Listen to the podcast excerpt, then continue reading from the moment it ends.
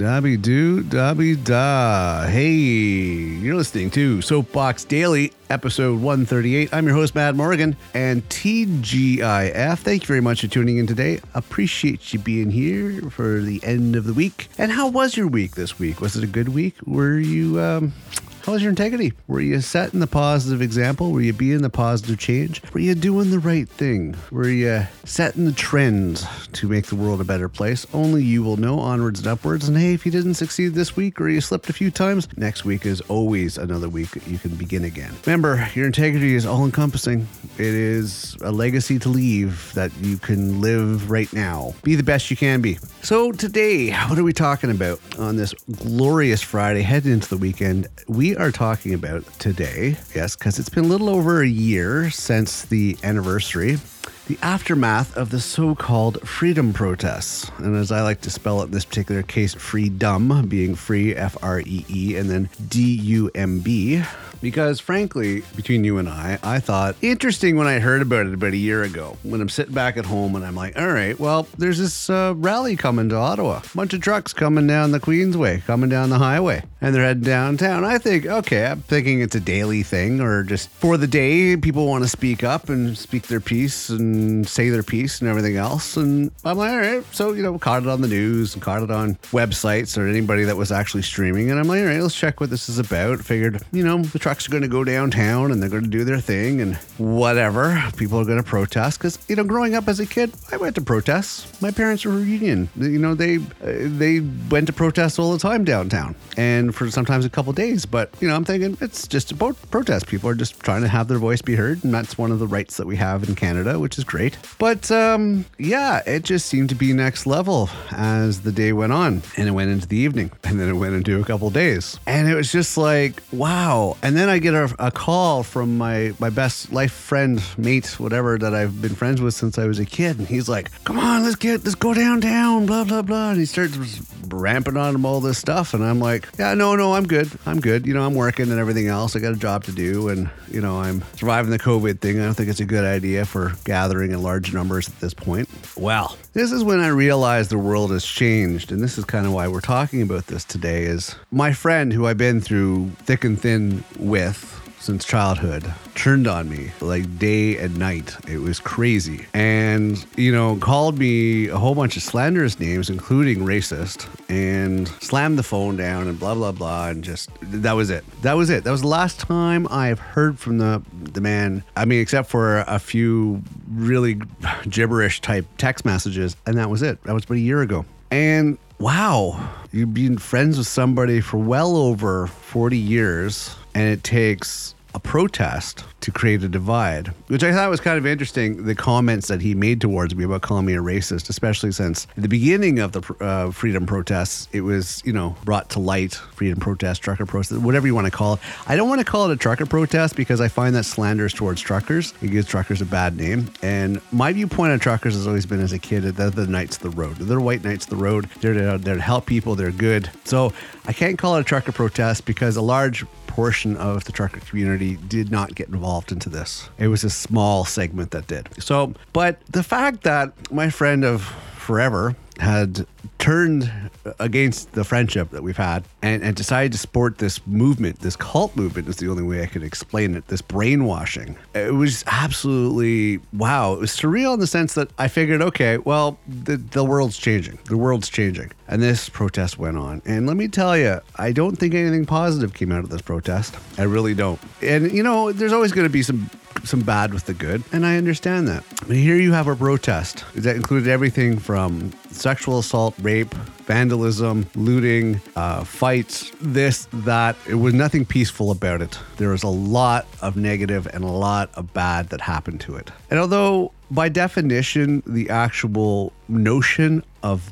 the thought behind it might have been expressed as being a positive one, it had no merit. It really had no merit. From my viewpoint, and again, this is my own opinion, it was a small handful of people that wanted to seek power and they figured this is the way that they can go about doing it. They figured that they could be a political voice, they could have political power, they could have some influence. But you know, the money that came behind this movement, the the the, the puppet masters that were actually pulling the strings behind the scenes that nobody saw. The sacrificial lambs were in the forefront, and those are the ones that ended up being charged and you know were in the front lines and blah blah blah. There was something bigger behind this movement that people never really, not everybody, but the ones that are preaching the most are ones that were completely ignorant to. They didn't realize that there is a, a bigger, more devious plan behind all this. But I think uh, the thing that bugs me, regardless of the political or the power struggle behind the movement, the financial backing and the powers that be behind this freedom protest, as they call it, movement,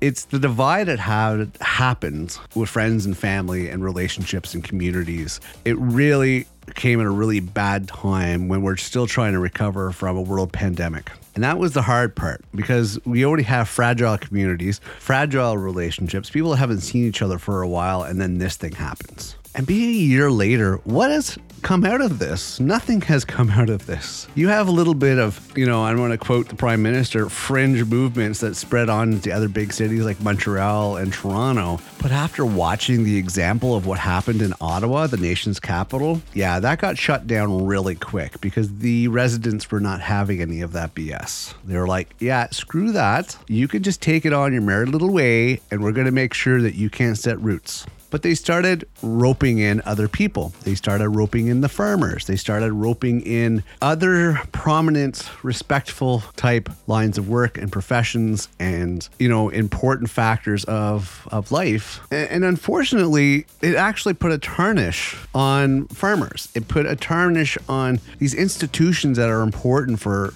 communities and, and cities and infrastructure in order to work and to function. And it's unfortunate that they got dragged in. They were sold something that was a complete matter of BS, and people fell for it because on the forefront it looked like it was excellent. It was something that was noble. But no, it wasn't noble, folks. It wasn't noble. There was no reason to get these people involved in this. And a lot of it was fronting. It was not actually people that legitly were in these fields. Think about it. You're a multimillionaire, a billionaire, and you're trying to influence a political landscape. You can hire or buy or rent a whole bunch of farming equipment or trucks or whatever, and you can put drivers in it and make the illusion that these people are actually legit. Doesn't mean that they are. It was a really interesting show that seemed to span on for several months, unfortunately. And unfortunately, more so on that, we're still where we are at today. There are still these disciples of these freedom protests. And the fact that they sold people on the whole quote unquote freedom, making it sound like it's a matter of freedom and rights and everything else, making it sound so wholesome is what's roping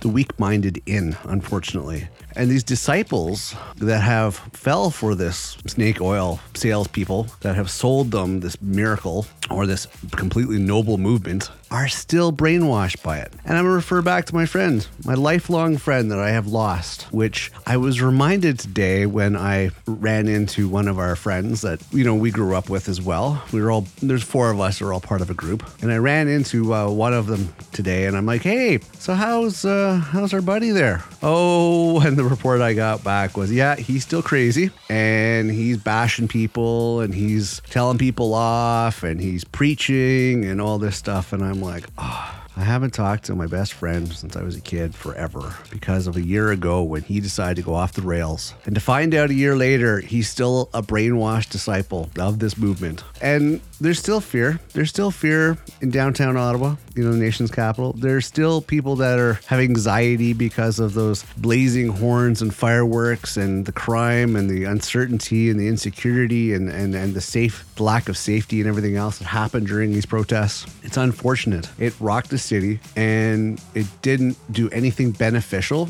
overall. It's unfortunate. There's a lot of fences that need to be mended in this particular case. And I'm hoping that people will see the light of day and, and see what was what they did wrong and, and, and come to, to terms with the fact that this freedom movement protest was a complete farce and it didn't make a difference. And if they're trying to leave a legacy, this is not how they're going to leave it. And that they should mend those fences. They should mend those relationships because to break apart a friendship, to break apart a, any relationship, to break apart a family, like my my buddy here is ostracizing his family even is completely pushing everybody aside for this whole freedom movement message that for some reason he got sold on so that's something folks that's something. And you know i'm reading a lot of articles from a year later. A lot of people had a lot of unrest because of it. So i'm hoping i'm hoping we can put this behind us and I'm hoping this small little cult following or leading that's trying to actually bring more people into this madness. I, I hope that they kind of have a wake up call and realize that our approach is not the way that it should be done, that they should find a better way to actually make a positive change. And, uh, you know, hey, tell them by all means, feel free to reach out to me and I'll let you know what integrity means. All right. Like I'm always telling people, have integrity and be the change the world needs. You know what? This is not the change the world needs, and you're not going about it the right way. So keep that in consideration when you you make your next step your next move. There's better ways to actually change this world for the better. All right, I'm gonna wrap this up for Friday. I went a little bit of overtime, but this is something I need to get out because, as I said I ran into a buddy of mine getting an update of what's going on, and there is a better way to change this world. Don't be a follower, be a leader, but do it in the right way, do it in the positive way. Try to influence other people to do the right thing, to live positive lives, to have life with integrity and honor, and do the right thing. Violence, hurtfulness, uh, you know, any sort of things that, you know, are aggressive, that's not the way to do it. You can do it peacefully, you can do it right. Be the best person you can be. Try to influence others to have integrity and do the right thing, and you will change the world eventually. But sit down and do it the right way. All right, that's about it. Hey, I'm your host, Matt Morgan. I hope you have a terrific Friday moving forward. I hope you have a terrific weekend going forward. And as always, as always, keep your integrity in check. And if you're bored this weekend and got nothing to do and you want, uh, please check out our Central Hub website of themadmorgan.com. Yes, themadmorgan.com for more information on all our podcasts, all our projects, everything we got going on. Yeah, we're going to be doing some work on that this weekend, so check that out. More stuff is going to be out there. Have a great weekend. Take care. I will see you on Monday for our next episode.